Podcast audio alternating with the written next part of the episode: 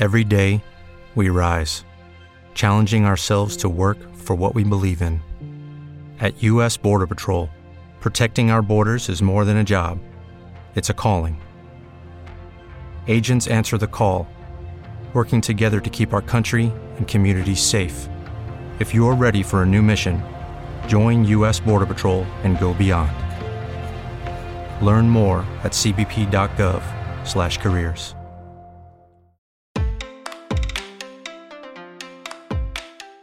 A história mostra que por muito tempo as mulheres não tiveram os seus direitos reconhecidos, como a gente já viu em episódios anteriores aqui do podcast Equidade. Isso começou a mudar de forma mais intensa no século XX, quando a proteção dos direitos das mulheres alcançou um nível mundial, depois da fundação da Organização das Nações Unidas, a ONU. Isso ocorreu especialmente porque a organização começou a promover e defender os direitos humanos e questões relacionadas a eles, como a situação das mulheres ao redor do mundo. Mas você sabe exatamente o que a ONU faz, qual é o seu papel em relação aos direitos das mulheres e qual é a sua importância sobre questões de gênero? É por isso que hoje vamos falar com a Adriana Moura, advogada da prática de organizações da sociedade Civil do Matos Filho, para compreender a relevância e a relação da ONU com os direitos das mulheres.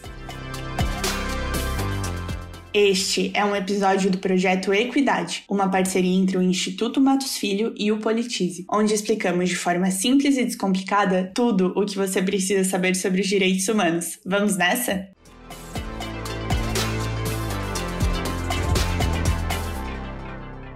Olá, Adriana, muito obrigada por participar e contribuir com a gente hoje. Olá, boa tarde. É um prazer estar aqui com vocês nesse projeto tão legal. Adriana, para começar, eu gostaria de saber o que mudou em relação aos direitos das mulheres depois da fundação da ONU. Primeira coisa que a gente tem que pensar quando fala em ONU e mulheres é que, na verdade, o movimento pela, pelos direitos femininos ele vem de uma perspectiva anterior. Primeiro, que a gente chama de feminismo de primeira onda e o início dos, das lutas pelos direitos das mulheres começa uma luta por direitos de votos, então no movimento sufragista, e isso acaba se expandindo para outras liberdades e direitos civis e políticos. Então a gente ainda começa esse movimento dentro da lógica ainda de liberdades e direitos civis e políticos e ainda não está com foco em questões sociais, educacionais, de saúde, cultura, etc. Quando a ONU é criada em 1945, logo na sequência a gente tem a Declaração Universal dos Direitos Humanos, que é um documento que, embora seja uma declaração, estabelece algumas normas relacionadas a como os estados devem se comportar em relação aos seus cidadãos, né, em relação aos indivíduos. Então a gente tem ali a primeira declaração formal de igualdade entre sexos, né? É importante a gente sinalizar que a gente está falando de 1948. Então a primeira palavra que surge é igualdade entre sexos. Então a gente tem o artigo 1 e o artigo 2 da Declaração Universal dizendo que homens e mulheres são iguais perante as leis, perante os estados. Então é a partir daí que a gente tem uma mudança nesse paradigma de tratamento das mulheres em termos internacionais e em termos legais, exatamente porque a gente sai de uma luta por direitos individuais e políticos e por votar, ou ter direito de trabalhar, ou ter direito à herança, e passa a uma lógica de representação e busca por igualdade perante a lei. Isso, obviamente, vai mudar ao longo do tempo, mas a gente vai falando ao longo do podcast. E quais foram as principais realizações da ONU no século XX em relação às questões de gênero? Primeira coisa, de fato, a gente tem que falar da Declaração Universal, porque é o primeiro primeiro documento internacional que vai falar sobre essa igualdade formal entre sexos. Mas também é importante a gente entender qual é o caminho que a ONU faz para chegar no momento em que estamos hoje. Atualmente a gente tem inclusive uma organização da ONU voltada para mulheres que a gente chama de ONU Mulheres ou UN Women. Foi fundada em 2010 apenas. É um longo caminho para chegar aí. No momento que a gente tem a Declaração Universal de Direitos Humanos, logo depois, coisa de 20 anos depois, a gente começa a ter os tratados temáticos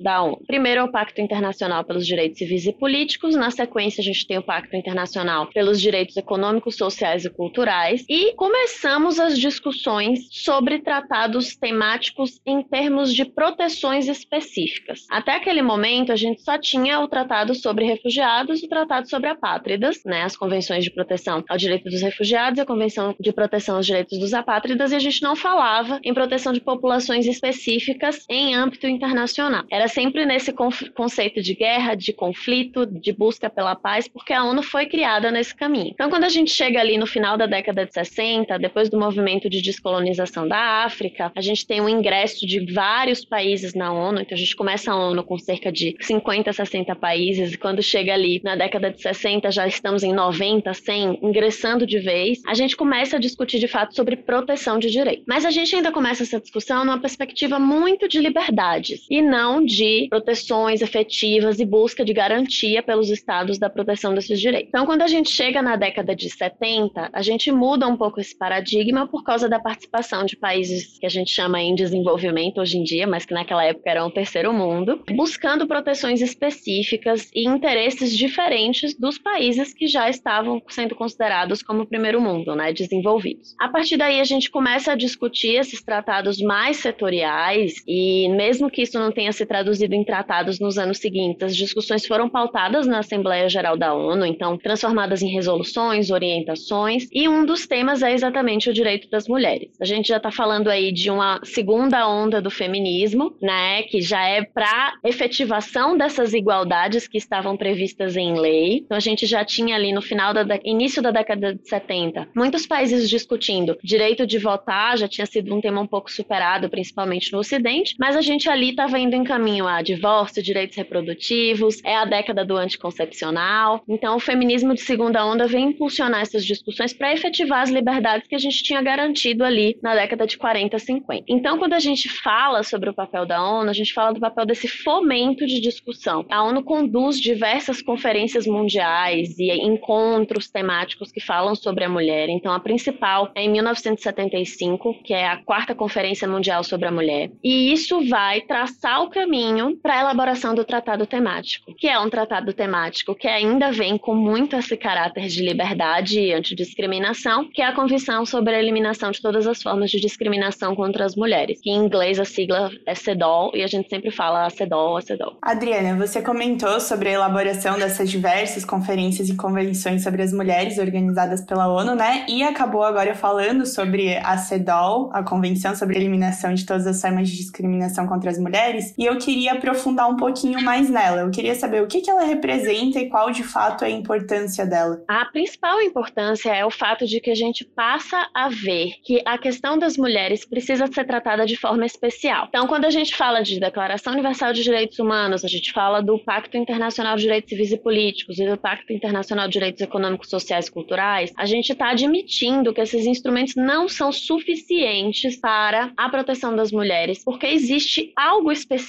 que precisa ser endereçado para elas. E esse algo específico, a gente trazendo aí de, de novo esse discurso feminista de segunda onda, principalmente, é o fato de que a gente vive em uma sociedade patriarcal. Então, se a gente já vive em uma sociedade onde as leis, as autoridades, tudo isso foi pensado em prol dos homens e não das mulheres, a gente tem uma questão de igualdade que precisa ser corrigida. Então não basta a gente trazer questões genéricas para o tema, a gente também precisa trazer questões específicas sobre o tema das mulheres. Então a CEDAW ela chega com essa proposta, mas ela ainda chega naquele paradigma de igualdade e liberdades e direitos civis e políticos, e ela vem com o cunho antidiscriminatório. A, o grande objetivo dela é evitar a discriminação contra as mulheres em razão do seu sexo. E de novo a gente tem o uso da palavra sexo. A gente, a, gênero vai aparecer lá na década de 90 Então, a lógica é uma perspectiva de igualdade formal, ou seja, uma igualdade que vem em função de lei, de ações do Estado, para que as mulheres tenham direitos tal e qual os homens têm. É presumindo-se que existe já uma assimetria que precisa ser corrigida. Então, a gente fala muito sobre direito ao trabalho, e aí falamos sobre um pouco sobre a maternidade e a gravidez ali nessa questão do trabalho, mas sem falar muito sobre direitos reprodutivos. A gente fala sobre integridade física, direito à vida e um pouco sobre essa questão de liberdade sobre o corpo, etc. Mas sem falar sobre direitos reprodutivos especificamente, aborto,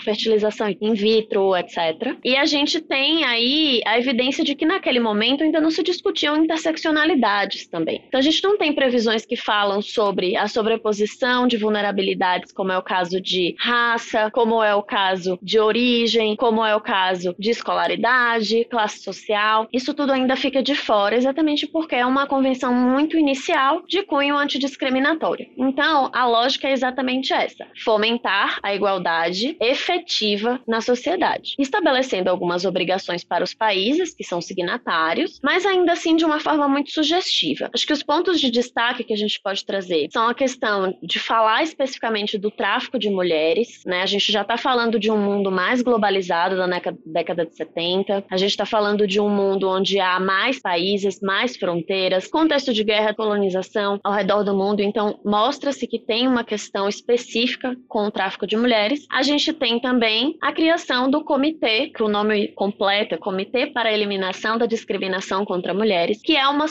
um mecanismo de solução de controvérsias internacional, onde as pessoas podem apresentar casos de violação dessa convenção para apreciação do comitê e atribuição de alguma penalidade ou sanção aos estados que descumprirem. Mas esses são os principais pontos, né? Essa é a nossa primeira convenção ainda, tem muito para caminhar. Em relação à nossa região, que é representada pelo Sistema Interamericano de Direitos Humanos, o que que os seus tratados e convenções garantem para os direitos das mulheres? A gente começa quando fala do Sistema Interamericano falando pela Convenção Americana de Direitos Humanos, né? O famoso Pacto de San José da Costa Rica. Quando a gente fala do, do pacto, a gente tem que pensar que ele também é da década de 60, essa é a primeira coisa, e ele vem muito nessa esteira do que tinha sido já traçado pela ONU na Declaração Universal, no Pacto Internacional de Direitos Civis e Políticos e no de Direitos Econômicos, Sociais Culturais. Então a gente vem muito nesse caminho de afirmar direitos dos indivíduos perante o Estado. Então ainda é uma lógica de liberdades, embora o pedacinho que tem ali na Convenção Americana que fala sobre direitos econômicos, sociais e culturais, que depois vai ser complementado pelo Protocolo de São Salvador, já seja algo que não é tanto o Estado, o país se omitir em violar, e sim o Estado, o país cumprir e fornecer políticas públicas e ações concretas. Mas ali está só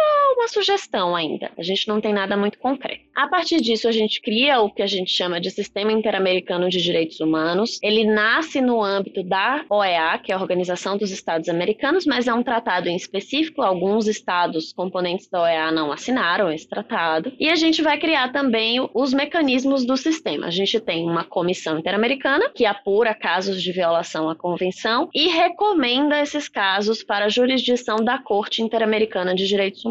A CADH, que é o pacto, naquele momento em que ela é editada, ela ainda está com essa perspectiva anterior, então ela traz compromissos de igualdade de sexos, traz os direitos e as liberdades individuais, meio que na lógica da DUDH. Até a ordem é muito parecida dos direitos entre a Declaração Universal e o Pacto de São José. No momento em que a gente vai discutindo esses assuntos e que a, a Corte Interamericana e a Comissão Interamericana começam a funcionar, passa-se a discutir muito sobre mulheres no âmbito do sistema interamericano, inclusive com a criação de relatoria específica no âmbito da comissão para apurar como são, estão os direitos das mulheres na região das Américas, então são elaborados relatórios, há visitas de campo, tem todo um mecanismo em torno disso e a comissão é apta a receber casos. Esses casos já chegavam, mas é na década de 90 que a gente tem de fato a construção de um tratado específico. Então veja que a gente tem aí um lapso de quase 20 anos entre a Convenção da ONU e a Convenção Americana, que fala sobre o direito das mulheres, que a gente chama de Convenção de Belém do Pará, que é de 1994. E a Convenção de Belém do Pará, por ser mais moderna, ela vem com outra perspectiva. Ela já vem com a lógica de oferecimento de políticas públicas, proteção efetiva, a antidiscriminação é só o pano de fundo. O objetivo dela é combate à violência contra a mulher. Entendida essa violência contra a mulher como uma violência contra o gênero feminino, então a gente muda a palavra, deixa de ser sexo, passa a ser gênero, e em função do gênero, né? É a violência em razão do gênero contra o gênero feminino. Então a gente tem tanto abarca tanto casos que são de indivíduos, então violência doméstica ou violência de terceiros em razão de ser mulher, tanto quanto a violência estatal contra as mulheres. Então a gente traz de fato essa proteção mais completa. Essa convenção também é bastante interessante porque ela traz já uma perspectiva de feminismo de terceira onda, fazendo o paralelo histórico, que é exatamente a busca pela igualdade material com a consideração das particularidades regionais, raciais, de origem, nacionalidade, classe social. Então a gente já vem aí com critérios de interseccionalidade na Convenção de Belém do Pará, que está super atualizada com que a gente estava ali nos anos 90, ela está à frente da tendência das discussões, inclusive, e a gente tem a necessidade de elaborar elaboração de políticas públicas voltadas a gênero por parte dos estados signatários. Essa é a maior inovação. Quanto à convenção da ONU ficava ali na sugestão das ações que os estados deveriam tomar, na convenção de Belém do Pará a gente tem sugestão de iniciativas concretas que devem ser adotadas pelo estado de forma legal, tanto edição de leis específicas quanto elaboração de políticas públicas que visem essa inclusão material, considerando as particularidades da população. Então a gente tem de fato uma mudança de perspectiva e o melhor é, ela passa a falar de gênero. Então a atualização disso para a contemporaneidade acaba sendo muito mais simplificada do que a convenção da ONU. Quando a gente fala de gênero, a gente está incluindo mulheres trans e não binárias. Quando a gente fala de sexo, a gente está falando de sexo de nascimento. Então a gente acaba tendo que atualizar o conceito, enquanto o gênero ele é muito mais atualizável é, e isso acontece também de forma bastante automática. Agora, Adriana, eu queria fazer uma pergunta um pouco mais pessoal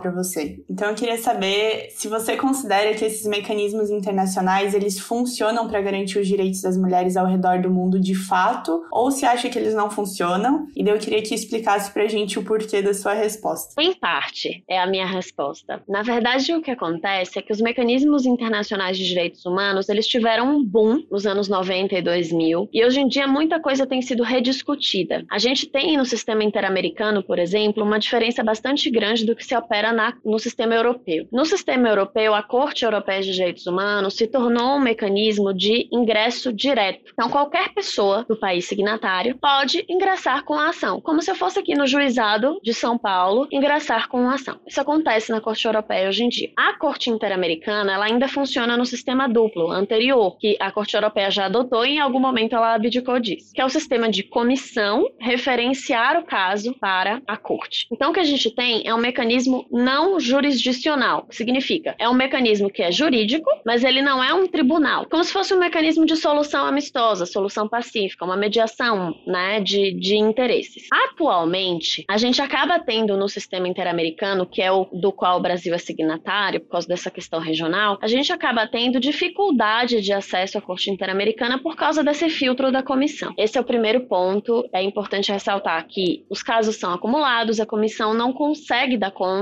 Desde que os mecanismos se popularizaram, esse acesso ficou mais facilitado por causa de internet, globalização, meios de comunicação. A gente tem uma dificuldade maior de acesso na verdade, a gente tem uma dificuldade maior de processamento dessas demandas. Outra questão que a gente precisa ter em vista é que essas demandas são demandas contra os estados, então contra os países. Por isso, para acessar a Comissão Interamericana, a gente precisa primeiro esgotar os recursos internos, que é entrar com processo no Brasil, questionar isso na medida da legalidade, então da forma que a lei te permite, para você então, depois que esgotados todos os recursos e tiver uma decisão, pelo menos razoavelmente definitiva, ainda que não seja o último grau, chegar no STF, por exemplo, você possa ingressar com a reclamação perante a comissão. Então você já tem o lapso de tempo dentro do Brasil, o lapso de tempo dentro da comissão, para eventualmente isso chegar na Corte Interamericana. A gente tem essa dificuldade. Temos também a dificuldade de assimetrias culturais relevantes. Então, quando a gente fala de proteção no mundo, a gente está falando de 193 países signatários da ONU e outros não signatários da ONU, e a gente está falando sobre perspectivas culturais, religiosas completamente diferentes entre esses países. Veja que no próprio Brasil, que é um país único, né, podia dizer que é inclusive que é uma nação brasileira, a gente tem assimetrias regionais, imagine ao redor do mundo. Então, realmente falar sobre a proteção dos direitos das mulheres está equitativo ao redor do mundo, porque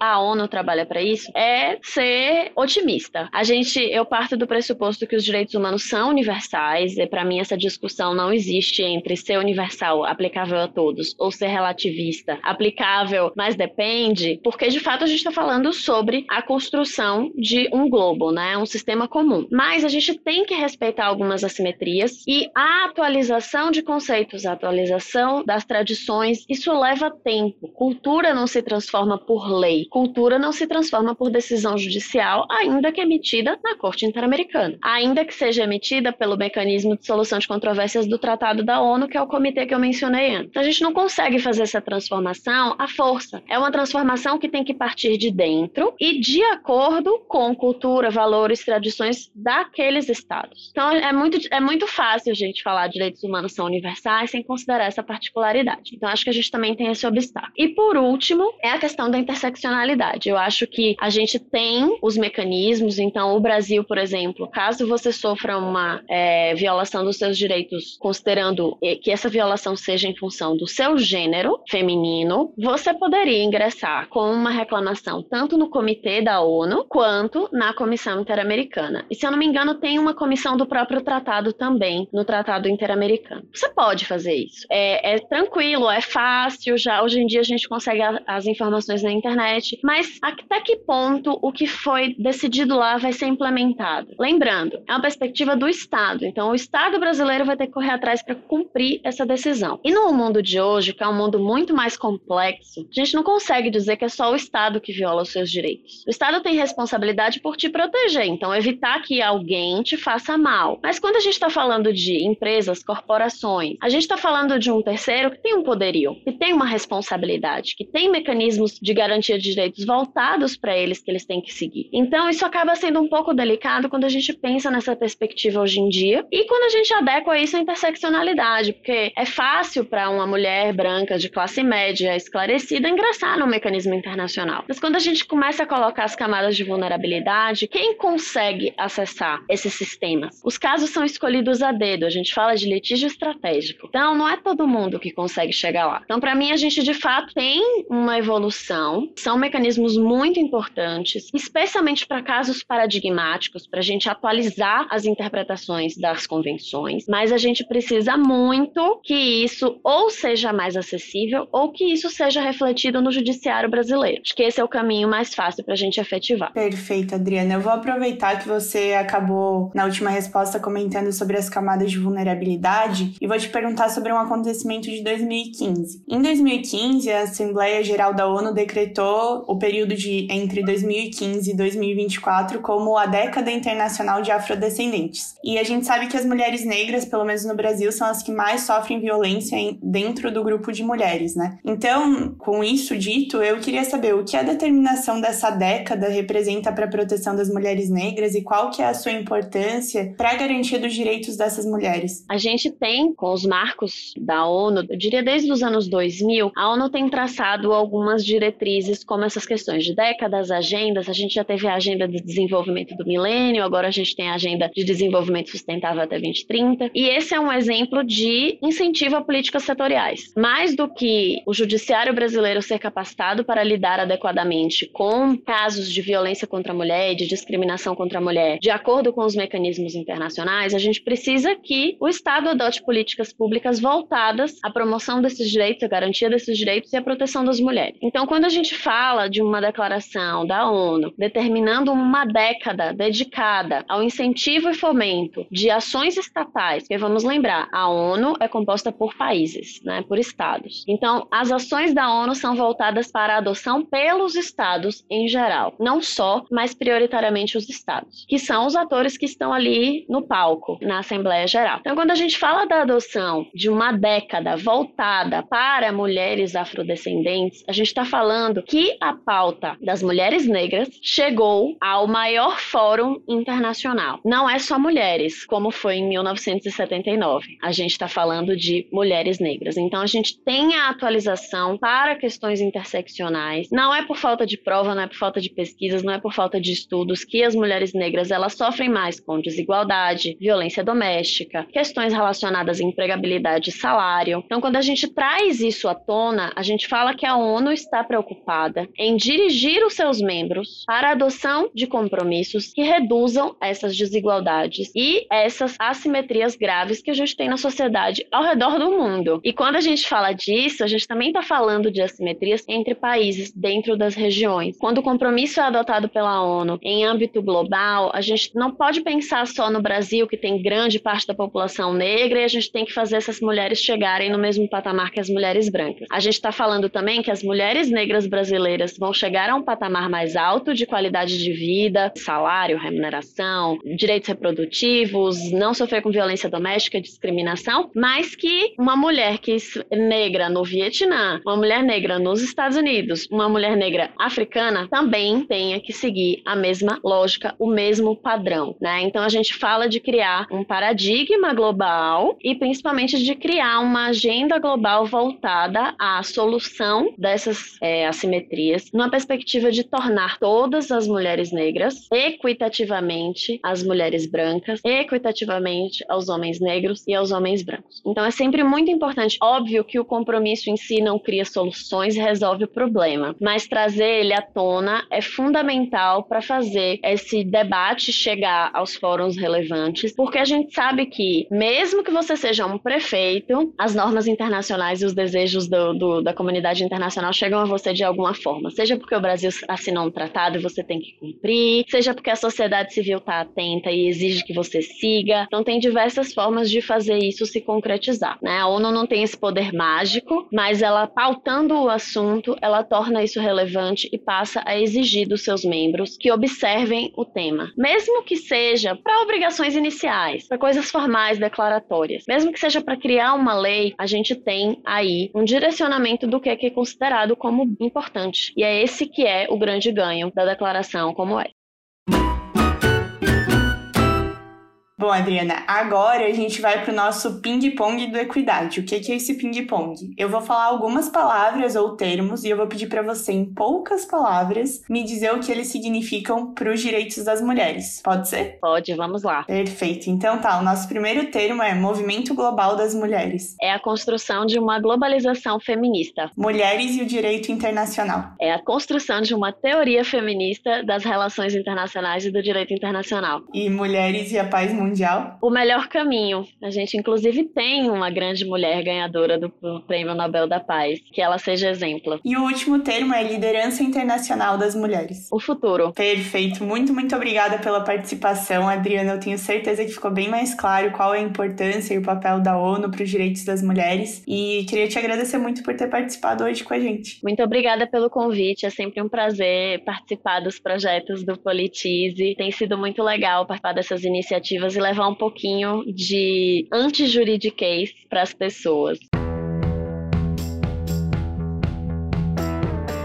Bom, resumindo, a ONU contribuiu para que os direitos das mulheres ganhassem espaço no direito internacional. A partir dela, todos os países membros e signatários de seus tratados começaram a assumir internacionalmente a responsabilidade de garantir os seus direitos. É claro que isso não significa que a igualdade de gênero foi alcançada no mundo, né? Nem que a discriminação e a violência baseada no gênero deixaram de existir, mas representam um avanço importante na busca por melhores condições de vida para as mulheres. Um exemplo disso isso é a previsão da garantia dos direitos sexuais e reprodutivos entre os países membros. Mas você sabe o que são esses direitos? Se não sabe, não perca o próximo episódio do Equidade. Lá a gente vai falar sobre o que são os direitos sexuais e reprodutivos e quais são as suas garantias. Por hoje ficamos por aqui. Agradecemos muito a Adriana pela participação e esperamos que você tenha gostado desse episódio. Ele é um dos vários conteúdos que produzimos no projeto Equidade, uma parceria entre o Instituto Matos Filho e o Politize. Além desse podcast, você também pode conferir os nossos conteúdos em formato de texto e de vídeo. Acesse a página do projeto no portal do Politize e confira tudo o que você precisa saber sobre os direitos humanos. Até a próxima!